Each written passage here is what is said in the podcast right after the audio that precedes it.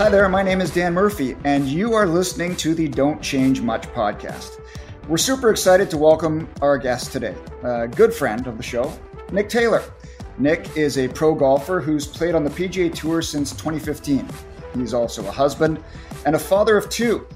He joins us on the heels of a historic win at the Canadian Open, the first Canadian in 69 years to win on home soil. Nick's success has him currently ranked inside the top 50 of the official World Golf Rankings. Nick shares his health insights with us today, including how he balances the highs and lows of competing against the best in the world.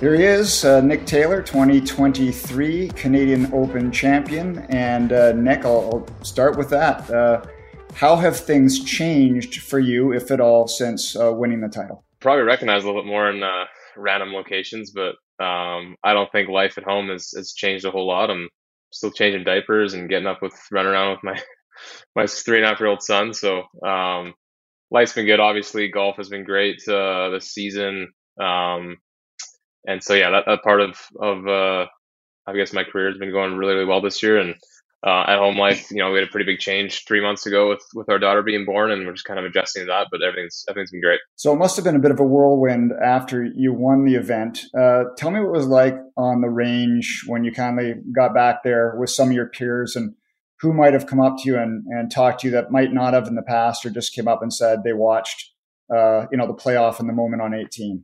Yeah, I think that was you know talking with Dave Markle, my caddy, it was pretty overwhelming to be honest. The next week was the U.S. Open down in L.A. and you know I couldn't tell you how many people stopped by. There was you know some of the European players there that were supporting Tommy in the playoff. You know, it'd come up. You know, Shane Lowry would be first comes to mind, but you know Shane was just saying how that was one of the craziest atmospheres that he's he's been around. You know, and just just words like that coming from him, where he's won the British Open in his home country. Um, he won the Irish Am- Irish Open as an amateur. You know, he's done some special things. Just to say that that atmosphere was that you know electric um, was pretty neat. You know, it, the physio room was Rory, Jon Rahm, a lot of guys. You know, guys that you know I'm, I'm cordial with, but to to say congratulations and kind of reach out that they've been watching was uh, that week was pretty special. And then even after that, guys I had seen, you know, even John Deere Scottish, um, a lot of guys have come up to us, so it's been pretty cool. Just go back a little bit because I think you you reference this uh, in your uh, perhaps after round four in media availability, but you obviously didn't get off to the best start that week. Uh, your wife Andie, uh, who was not in Toronto, correct? Yeah, no, she was home. She was home in Abbotsford. So uh, you had a conversation with her, um, and it wasn't uh, exactly a, just a I support you one, and she's getting telling you get your acting gear. Yeah, you know, she had watched a bit of the. I think I was on a, a feature group uh, Thursday morning, and I remember getting off to a decent start and just hitting a, a really uncharacteristic wedge shot. I think on maybe 16, and just kind of let that affect me. Lingered it too long. Had a tough kind of three four hole stretch, and I think from her eyes, I just looked like I was having a miserable time out there. and so a lot of it was just like, you know what, we're doing fine at home. You know, I'm here with two kids. Enjoy yourself. Don't worry about us. I think even after I think it was the PGA and Colonial, um, right after our, our daughter Harper was born was, you know, it was it was I was excited to get back to golf, but also, you know, a lot of me wanted to be home helping Andie, being with you know with our new daughter. So um, that was kind of tough, but just kind of hearing the words, "Hey, we're we're fine here. Just do your thing and come back home when you're done," and and also stop looking miserable was probably the best best words I could hear because I knew my game was a good spot. I just need to be in the right right kind of mindset. What was the atmosphere like on 18? Uh, you know, when after the putt went in, like uh, you obviously hear guys say, I blacked out briefly before I came to. Uh, yeah. Can you tell us what it was like from the moment you struck the putt until uh, perhaps after Adam got tackled by security?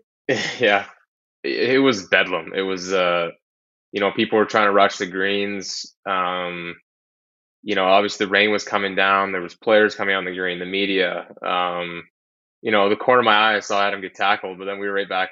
To, I think Corey Conners came in. I gave him a big hug. So it was um, the whole four holes. Honestly, was you know when everybody had to run to the ninth green, it was amazing how fast they got there to to kind of have the same electric atmosphere on the ninth green and coming back. So uh, you know, it was something that you know, I hope to be a part of again, but I don't know if uh, I'll ever emulate that. It was it was pretty special. So when all, all the madness was done, and you go back to your hotel, and uh, you're looking at your phone, and you're getting some messages, and uh, how many times did you watch the putt on your phone or on TV? Did you get a chance to enjoy it all? Yeah, when I've you know after the U.S. Open, we definitely came back, watched the coverage, um, was able to see that. I saw the putt, mostly the putt, and Adam getting tackled. I think a lot over the next few days. Um, you know, a lot of it, I feel like my perception almost changed over time because I had had my own, you know, uh, like I guess memory of it. Dave charging at me, you know, celebrating there, but then seeing it from different perspectives was was definitely unique. And then I almost now only see that perspective because I've seen it so many times. But um, yeah, it was it was a, a whirlwind of a few days. I felt like being home for two weeks after the U.S. Open was uh, was nice to kind of recharge. We had a little kind of celebratory get together with some friends, and um, that was a lot of fun to kind of you know just to celebrate it because just you never know if that's ever going to happen again. Okay, uh, I think like be fair to say that you said you're getting recognized more. That probably started earlier in the year. I know you'd won on tour twice, uh, Sanderson Farms early in your career, and then just before the pandemic at uh, Pebble. But uh, elevated event in Phoenix earlier this year, just because of who was right there with you, Scheffler and Jon Rahm, one and two in the world. Um, is that kind of where you know this season really took shape? I think so. I think there was a lot of work behind the scenes last off season, and I think last fall was was a good stepping stone. I had a top ten early on and, and, and some good results, and then you know I started the year off pretty nicely in Hawaii, had a nice result, and then that just kind of fed into to Phoenix, and it's a course where I never really had much success there, but I've played there a bunch. I live right down the road. Um, you know, put a little more time in this year playing it, leading up to it, trying to read the greens a little bit better. And, you know, it was a week where I felt like I played really, really well. It felt like I definitely played well enough to win. Um, Scotty just played a little bit better.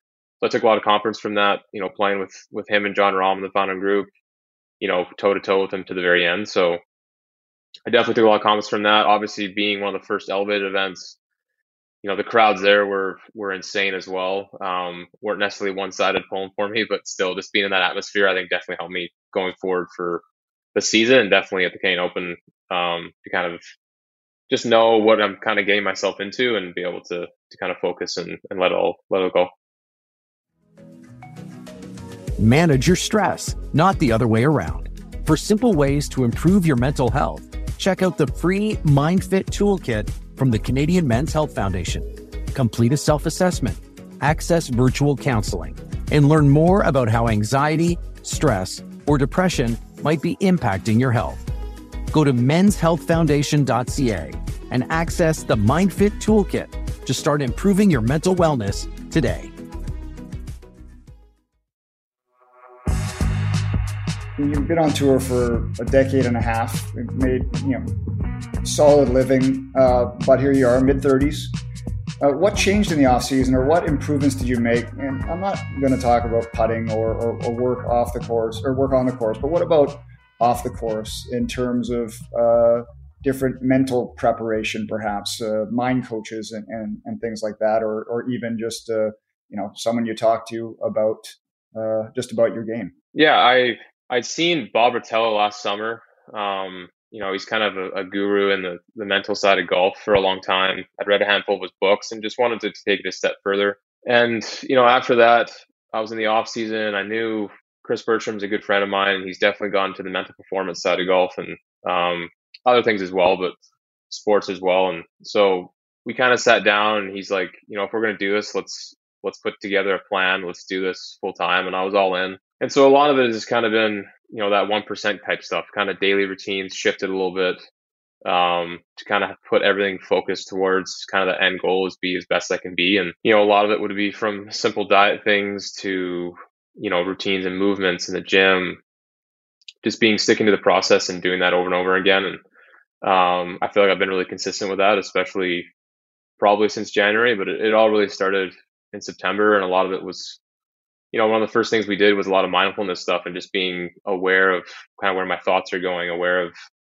um, where I am on the golf course, off the golf course. And so it's kind of been baby steps and he's probably taken it slow with me, but I felt like the process has really uh, turned out definitely in the long run.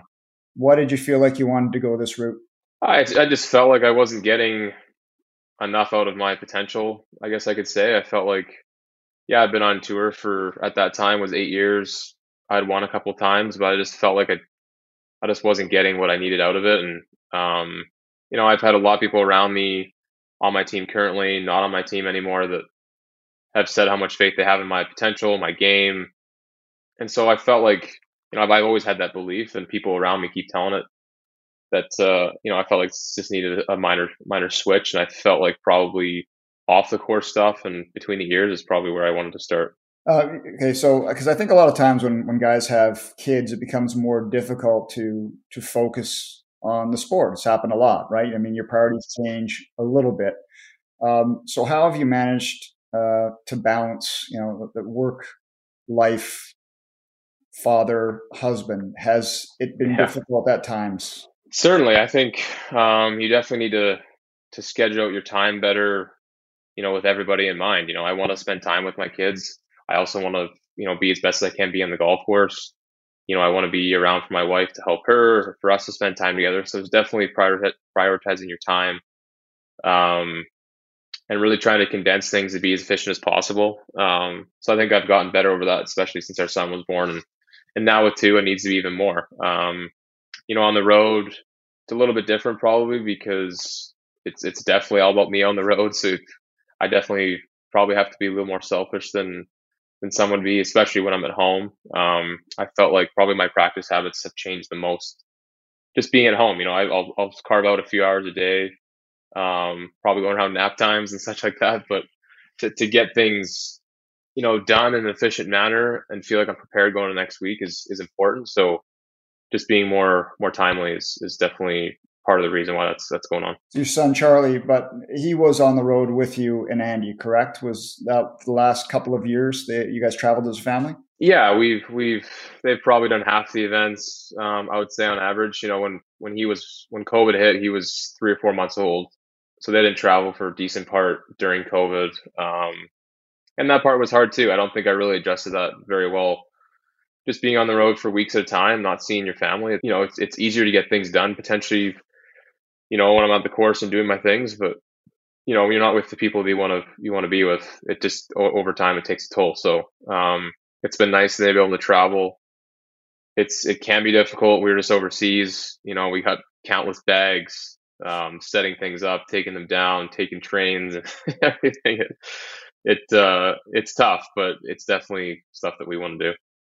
Uh, so you know, walk us through that because you mentioned practice. You know, a lot of people you know feel that your your game, you go, you show up on a Monday, Tuesday, you play nine holes, maybe eighteen pro am, and then you play. But uh, to consistently try to improve uh, and get better as a player, you need practice time as well. And I'm guessing practice time wasn't a problem when you were younger, uh, especially when you didn't have a family. Uh, but just the planning and the organization that you need to do now in order to get those reps in that you need to perform at your best. Yeah, I, I think what I've done really well, especially the last say year or so, is just narrowing down what things are are great for me to kind of get that 1% a day. And if that's certain drills for me, certain things to focus on and not focus on, I think that's where I've really probably meshed out my own personal plan. I think everyone's slightly different, especially in the golf world, but you know, that's working with my coaches, um, caddy, the whole team, you know, figuring out what, what's going to make me the most efficient in the least amount of time. Um, I felt like growing up, probably you thought you know, if you're spending 12 hours at the golf course, you're going to get better. And that's partly true, but also if you're doing the wrong things, you can definitely go in the opposite direction too, especially in, in golf. Every, they always say if you try too hard, you're probably not going to get the results that you want. So it, it's, it's a very fine balance, but I think I've, I've really narrowed it down and done well this year that, um, you know, you just pick up the things that make me better, stick to them, stick to the process of doing those things. Um, and there's no guarantee every time results will come, but I think enough results have come for me this year that I know that we've kind of found a, a game plan that works for me. What about the power of saying no and needing to be selfish every once in a while? Yeah, it's hard. You know, that that was definitely probably another level up since since the Canadian Open.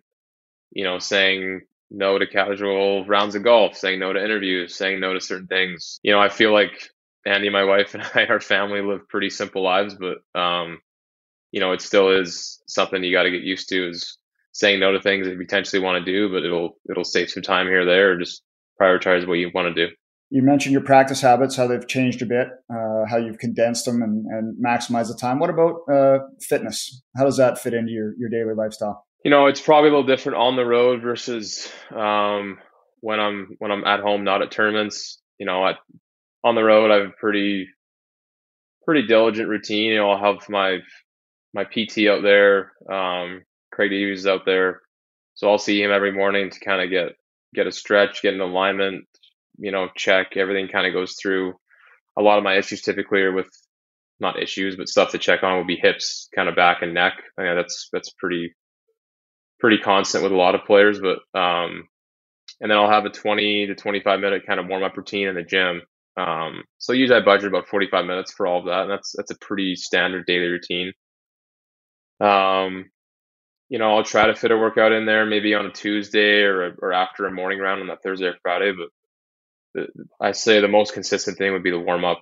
Um, you know, when I'm at home, I did a good job over over the Christmas holidays. I kind of t- to try to put some weight on, actually do some workouts in the gym, and try to, and really just try to maintain that throughout the season. Um, like I said, it's been a little bit different since we've had our our second here in the last two months. We're at home. It's really trying to figure out schedules and when I can buy, you know, 45 minutes here or there to, to work out in the gym. And that's where, you know, if, if things are a little tough for that day or lack of sleep, then um, that's probably gonna be pushed aside. And I'd rather just, you know, hit some balls or, or work on some short game stuff. So, um, that's kind of figuring out what I'm going to do. But on the road, I've definitely still stick to my, my plan of getting the body moving before I kind of do anything in that day. So even if you've got a 7:30 tea time, what's the wake up call? 4:30 or something to get uh, coffee or a bite to eat before you go for the alignment and the warm up? Yeah, I'm usually up around three hours. Just how I get to the course maybe two fifteen, two and a half before the round, and um,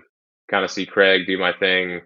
Before that, I'll probably have a little bite of breakfast, but yeah, it's it's kind of got down to a bit of of uh, of a process. So when there's a seven a seven a.m. tea time, it's definitely trying to be an early early bedtime the night before because the early mornings. But um, yeah, definitely got into a pretty routine getting to the course. Sleep important to you for optimizing your performance? Have you found that at all? Huge. That was one of the first things that uh, Chris Bertram and I did. You know, I I don't wear the Whoop currently. Um, I've worn it on and off since it's come out the last three years or so, but that was kind of an exercise that we did to build awareness of of how I really felt with sleep, um, trying to get a consistent kind of bedtime, awake time.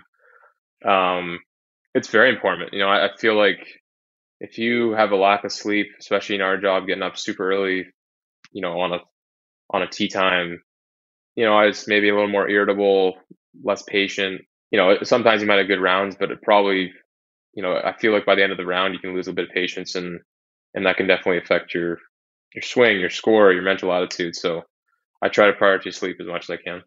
How does your support system, uh, family, your team, uh, how much do they contribute to your on course success? Do you think? Oh, it's it's massive. You know, I think you know if I if I start with family, like Andie, the support that she's given me at home or at the course um, is second to none. I feel like you know, family is so important to me, but also, like I said, I kind of have to be selfish when we're on the road, kind of stick to my schedule. And it can be tough on her, but, uh, you know, I know that they're there to support me and, and I want them there. So it's not easy when they're out there necessarily, but being together is definitely important to us um, all the coaches that I've had on my team, you know, Dave Markle is my caddy. You know, they're they're there to, to try to make the best out of what I can be, and you know, all of their influence, their their help, the hours they've they've done, they've put in is is massively important to all the success.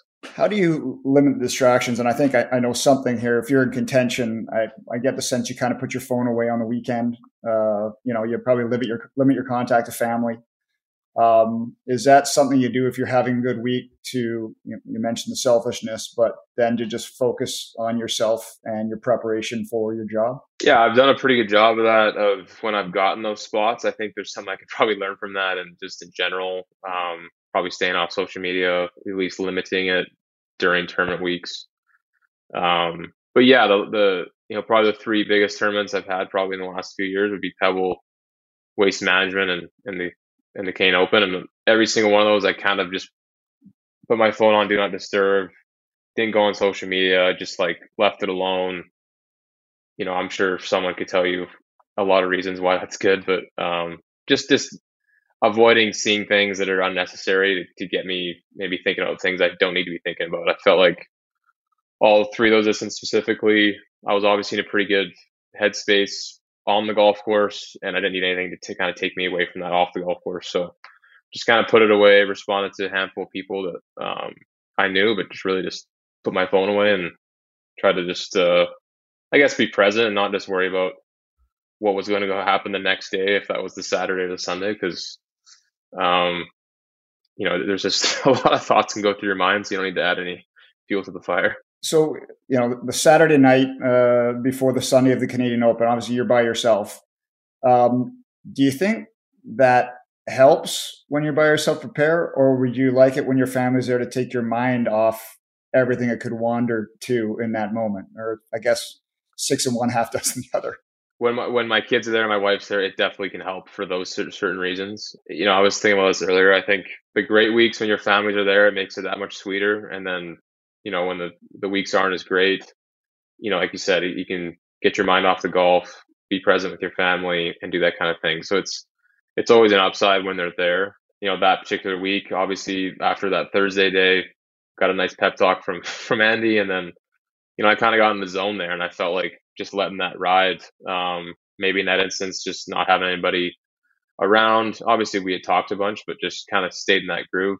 You know, whatever happened that week, it, it definitely worked. So more times than not, I definitely want my family out there to to help and just get away from what's going on at the golf course on the golf course. So um, but yeah, it's it's it's better when they're there. But I think that week it just kind of things worked out where I was doing a good job of off the golf course, keep my my mind off of the things I didn't need to think about, and kept them focused on things that I needed to be thinking about. You know, we all have bad days at work. I mean, it doesn't matter what field you're in. Um, do you rely on certain things uh, or habits uh, when perhaps you've had a result that's been uh, disappointing to you, or a final round, or even a, a hole or something that that that cost you uh, a chance at something? Yeah, I think this year especially, I've done a good job of that. I feel like golf, you know, you can be felt like you can't miss a shot one day, and literally the next day you feel like the complete opposite. And I think that's where the process, I don't know about goals, but just your process daily routines can be so important that I've done a good job of sticking to that you know, one bad round, one bad tournament. You know, I've had a long enough stretch here of, of good golf that I've stuck to what has got me to a better place than I was a year ago. Um, and haven't let, you know, one bad round or one bad tournament kind of stray away.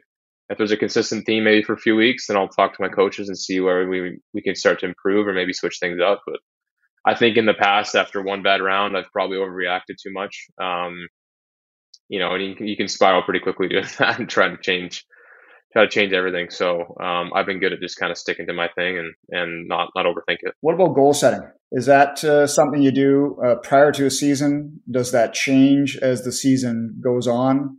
Are these things you write down or discuss with Chris, perhaps? Yeah, I've, I've, I've you know, different coaches throughout the years. I've had goals. I've written them down. Um, I honestly don't we, we definitely talked about our goals this year. I don't know if I necessarily wrote them down. I think a lot of the stuff, like I said, that I wanted to shift was was kind of daily process type goals. Um, I read a good book that's kind of stuck with me over the over last fall called Atomic Habits by James Clear, and I thought that was it resonated a lot with me. Just kind of narrowing my focus, be a little bit better on that daily, you know, specifically type stuff. Um, and so that's where I think a lot of my goals have been. You know, stick to, you know, if it's having athletic greens in the morning, if it's you know having a cold shower, if it's being have a little self awareness, doing certain things, breathing techniques, sticking to my drills with golf. You know, I feel like my daily my daily routines at the golf course and warm ups and practice have been very very consistent um, on things that we know is is working for me. So you know that's probably been the biggest goals. Result goals are great. Um, I've always ha- you know liked to have those as well, but um, I think I've started to realize that if I stick to my process goals and really diligent about doing them, then the results will kind of take care of themselves. And that's I think why this year I've probably been the best at at getting, I guess, the results that I want because I've been not super focused on the results, just doing the things that I think will make me as good as I can be to produce those results. You just mentioned, but is that why you you know you're having your best uh, career ever on tour, your best season ever on tour? Um, so you think does that have more to do with the, the physical approach or the mental approach to the game? I think it's a bit of both. Like I said, I've added a few pieces. Chris Bertram was one of them, kind of the mental side. You know, I, I worked, I do work with Mark McCann and Gareth Raflewski, but locally when I've been back in Abbotsford, I've gone and seen Ryan Hawley, who's just been a different approach from the coaching side than I've than I've used in the past. Um, and he's been a huge help too. So I feel like I've I've taken a few different angles and been built, been diligent. But yeah, I think I think it's been a combination of both for sure. Like obviously you've got some things that work for you. You mentioned that when you practice. Do you like to keep some things fresh though too? If say someone's stuck in their training and uh, motivation, you know, isn't quite where it needs to be. Um, you know, wanting to go to the gym or wanting to practice is not. Do you, do you like to keep some things fresh so the motivation stays high? Totally. I've probably been repetitive saying like sticking to the process, but I think this year it's been easy to stick to that because I've had the results showing for it. You know, if there's whatever you're doing in your career, if, it, if things aren't showing, then I think absolutely need to, to kind of spice things up. I remember seeing a quote that, you know, motivation is an emotion and it's not reliable which I thought was very interesting. So if you have those, you know, like I, I don't just keep repeating it, but if you have these process goals, you know, or processes that you do in the morning, regardless of how you feel, um, once you kind of get in those good routines, it kind of takes care of itself. So that kind of stuck with me where I felt like I've always been a relatively motivated person, but there's certain times where I wake up in the morning and I have no interest to do X, Y, and Z that I plan to do that day. But if you kind of have those daily habits and they get ingrained, um, you know, it's it seems to be at least for me, my experience this year, easier to stick to them. You feel like I did the day before when I felt like doing it. If I don't feel like doing it today and I push through, I know I know it'll feel better by the end of the day. So um, that's kind of what I've been trying to stick to. You've got your home partnership in Andie and your course partnership. Why why the change of caddies before this season? It was the end of the season last year, and ironically, my last caddy, Dave, um, he just wanted a change of hearts. Um, so yeah, it was the week before the playoffs had started. Dave Markle was on the Korn Ferry tour. Um, I was kind of in a pinch. I didn't really have anybody in mind other than him. He popped to mind quickly. Um, so yeah, I had a couple days to figure it out. I called Dave and said, "Hey, buddy, he's he's obviously been a good friend for 15 plus years, but I said, hey, this is kind of what happened. No pressure. Um, you know, no pressure in a sense. I'll give you a few hours, but if you can't do it, let me know. I need to find somebody because I have a tournament in, in a couple days. So he called back within an hour or two and, and said I'm all in. Um, it was it was great timing for all of us, but he had just gotten married um, with his wife Erin. So he, anyways, it's been a really cool year for both of us. But I think for him, for us doing this all together has been been a lot of fun. People joke that the three rules for caddies are show up, uh, keep up, and shut up. But uh, obviously, the, the, relationship has to be more than that. How how has his uh, partnership help uh, with you on course, and what what do you like from your caddy in good times and bad on the course? Yeah, that's a good question. I think everyone's a little bit different. I think over the years, I almost tried to avoid having a, a good friend as a caddy because I didn't want to kind of have it cross a line um, potentially. It, you know, in this in the golf world, doesn't matter. You know, things can get stale at times, um, and you want to switch it up. And I didn't really want that awkwardness with a friend, but this just kind of happened, and I was so excited about it because Dave is such a positive person, great person to be around. His golf IQ is extremely high. He was a great player. That's really how we met. Um, was through golf tournaments and then eventually went to the World Amateur together in Australia. So I've I've high trust in his ability to to read lies or read greens and, and pick clubs. Um, we've been together a lot. I think kind of in my amateur years where you know I when I reached number one in the world, so he's seen a lot of my my great golf, and so I felt like his his past stories or his you know compliments just carried more weight for whatever reason. Um, you know, previous caddies probably said the same thing, but maybe I just took his whatever words they were with with more meaning. Um, but yeah, on the golf course, I felt like the stuff I've been working on with Chris, he's he's great at to reiterating it and not letting me go down you know, just a mental spiral that I think a lot of players have probably have always done, but um, he's helped me kind of just stay on the tracks. Um, and I think that's why this year my good rounds have continued to be good. Um, and I've probably had some of those poor rounds in the past that have kind of steadied the ship, and he's been there to kind of keep me between the rails. So there's a lot of things that he he does, but um, yeah, he's he's just he's huge in a lot of reasons. So is he able to read you as well, as well as he can read the greens and the course? Can he has a good feel for what to say at the right time? Yeah, he definitely does. And there's you know I feel like we are pretty open relationship in a sense for after good tournaments and or bad. You know, he has no problem saying, "Hey, I think at this point my words probably didn't mean much to you, so you know, I think you could be better here or there." Or he's like, "Hey, where do you think I could be better in this situation?"